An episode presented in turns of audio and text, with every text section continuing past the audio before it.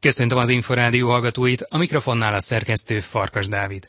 A víztükör mai műsorában hosszabb interjút hallhatnak Makrai Csabával, a Magyar Utánpótlás kajakkenu válogatott szövetségi kapitányával. Megszólal a világbajnok kajakkozó Bodonyi Dóra, Doma Gergő az UTE szakosztály vezetője pedig az Urányi Fábián vízitelep felújításáról beszél.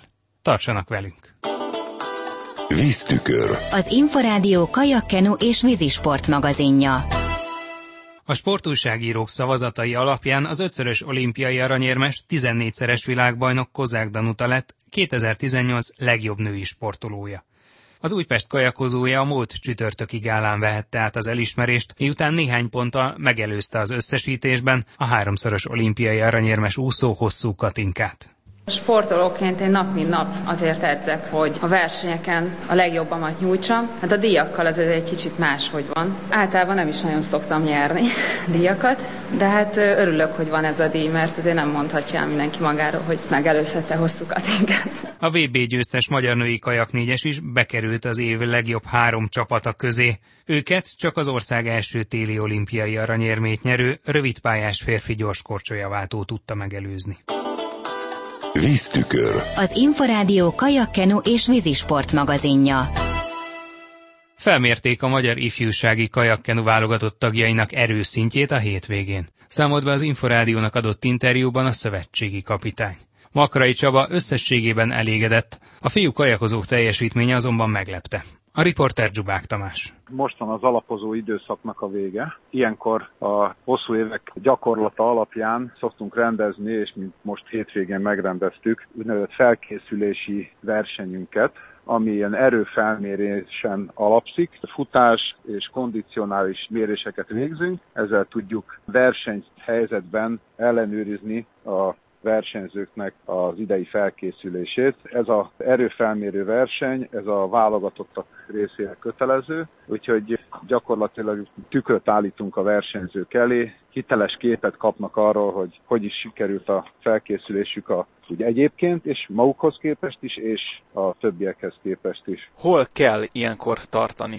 Ezt nincs meghatározó, hogy hol kell. Hát mindenki ott tart, ahova jutott a felkészülés során. Ugye a sportág sajátosságából fakadóan egy ilyen 8-9 hónapos vízi munka után van egy három-négy hónapos alapozó időszak, ez a gyakorlatilag novembertől február végéig tartó időszakban készítik fel az edzők a versenyzőket a vízi munkára. Itt ugye úsznak, futnak, kondíciós gyakorlatokat, munkát végeznek, és ez alapján tudják elkezdeni, ennek az eredménye alapján tudják elkezdeni vízi munkát március elején. Összességében mennyire elégedett az erőszint felmérők eredményeivel? Összességében azt mondom, hogy jól sikerült a, az alapozás. Nyilván ez úgy a csapatra vonatkozik. Egyénekre meg mindenki a, az edzőjével leegyezteti, hogy mit kellett volna esetleg többet, jobban, erősebben csinálni, attól függően, hogy ki hogy szerepelt, milyen mutatókat teljesített itt a felmérés alkalmával. Én azt mondom, hogy a válogatottnak a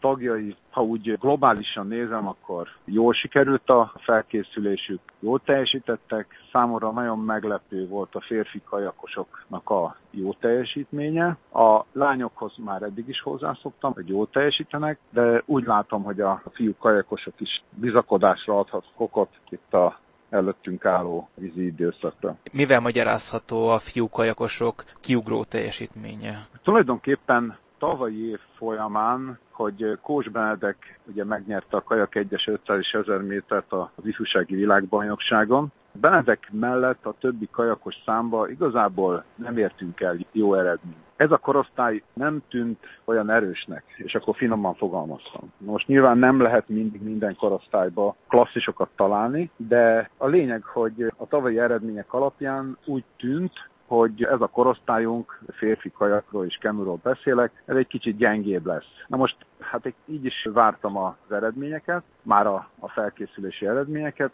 Ennek ellenére itt most az erőfelmérő versenyen nagyon nagyot sikerült a korosztálynak úgy összességében előrelépni, és nagyon jó teljesítményt sikerült nyújtaniuk mind futásba, mind pedig erőfelmérő gyakorlatokba. Úgy látom, hogy ez a korosztály egy kicsit később érő úgy általánosságban beszélek, később érő korosztály, így a most 18 éves korukra úgy tűnik, hogy beérnek a fiúk, és bizakodva állunk itt, a, vagy állok itt az idei szezonra nézve, teljesítményük alapján, a szárazföldi teljesítményük alapján akár komoly eredményekre is számíthatunk a vízi időszakban. Idén hogyan alakulnak a külföldi melegégővi edzőtáborok? A felnőtt csapat az most március elején megy ki Dél-Afrikába. A hozzám tartozó Párizs keret, ami az utánpótlás 23-as korosztályt illeti, ezek Montebellóba, Portugáliába fognak menni március közepén, egy két-három hetes edzőtáborra, majd onnan hazajöve az IFIK is csatlakoznak, és Tunavarsányba folytatódik a felkészülés. Az elmúlt napokban ugye eléggé napsütéses volt az idő. Ilyenkor kimernek-e merészkedni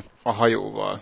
Természetesen, gyakorlatilag már az egész kajakos társadalom vízen van, az edzők árgus szemmel nézik a időjárás jelentéseket, a versenyzők tükkön ülnek, hogy minél előbb vízre szállhassanak, hisz ez a természetes közegük. Ilyenkor itt három-négy hónap szárazföldi alapozás után már mindenki nagyon vágyik arra, hogy vízre hogy próbálgassa az erejét, tesztelje az alapozó időszakban megszerzett erőt, állóképességet, hogy ezt hogy tudja átvinni vízre. Úgyhogy azt kell, hogy mondjam, hogy már gyakorlatilag mindenki, összes felnőtt, 23 mifi válogatott az gyakorlatilag már vizen van, és már elkezdték a, úgymond a vízi munkát. És nyilván itt a vízeszállásnál még először a technika összerakása, csiszolása zajlik, és majd csak később egy-egy-két hét után indul meg a tényleges edzés, már teljesítmény szempontjából edzés, most még a technikai elemek csiszolása zajlik. Visszatérve egy kicsit még a portugáliai edzőtáborhoz, mit vár ettől az edzőtábortól? Ebben az edzőtáborban a legjobb 23-as fiataljaink szerepelnek, ezek egy tüzes csikók várják már ezt az eseményt, ahol egymást ki tudják úgymond próbálni, mert ugye az egy dolog, hogy folyamatosan minden hónapban egy hét közös edzőtáboruk volt itt a alapozó időszakban, de az egészen más, mint akkor, amikor vízre szállnak, és még egyszer mondom, az, amit összegyűjtöttek a szárazföldi alapozás során, azt most hogy tudják úgymond a vízre átvinni. Ugye ez a úgymond ilyen fiatal menedzser társaság, akinek ha nem is ez az olimpia, de a következő olimpia lehet célja, ez most próbálja bontogatni a szárnyait, és próbálnak olyan akár hajóegységeket összehozni, hogy akár a mostani Tokiói olimpiai válogató versenyen is labdába rúghassanak. Ők azok a fiatalok, akik megszorongathatják a mostani úgymond menőinknek az olimpiai csapatba jutását.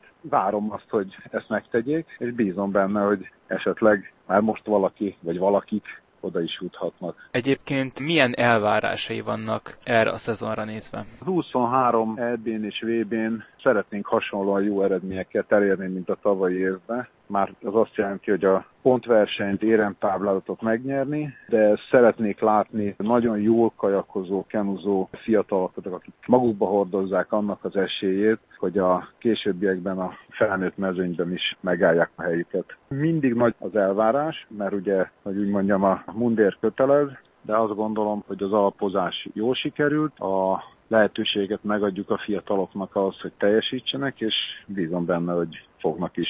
Makrai Csabát, a magyar utánpótlás kajakkenu válogatott szövetségi kapitányát hallották.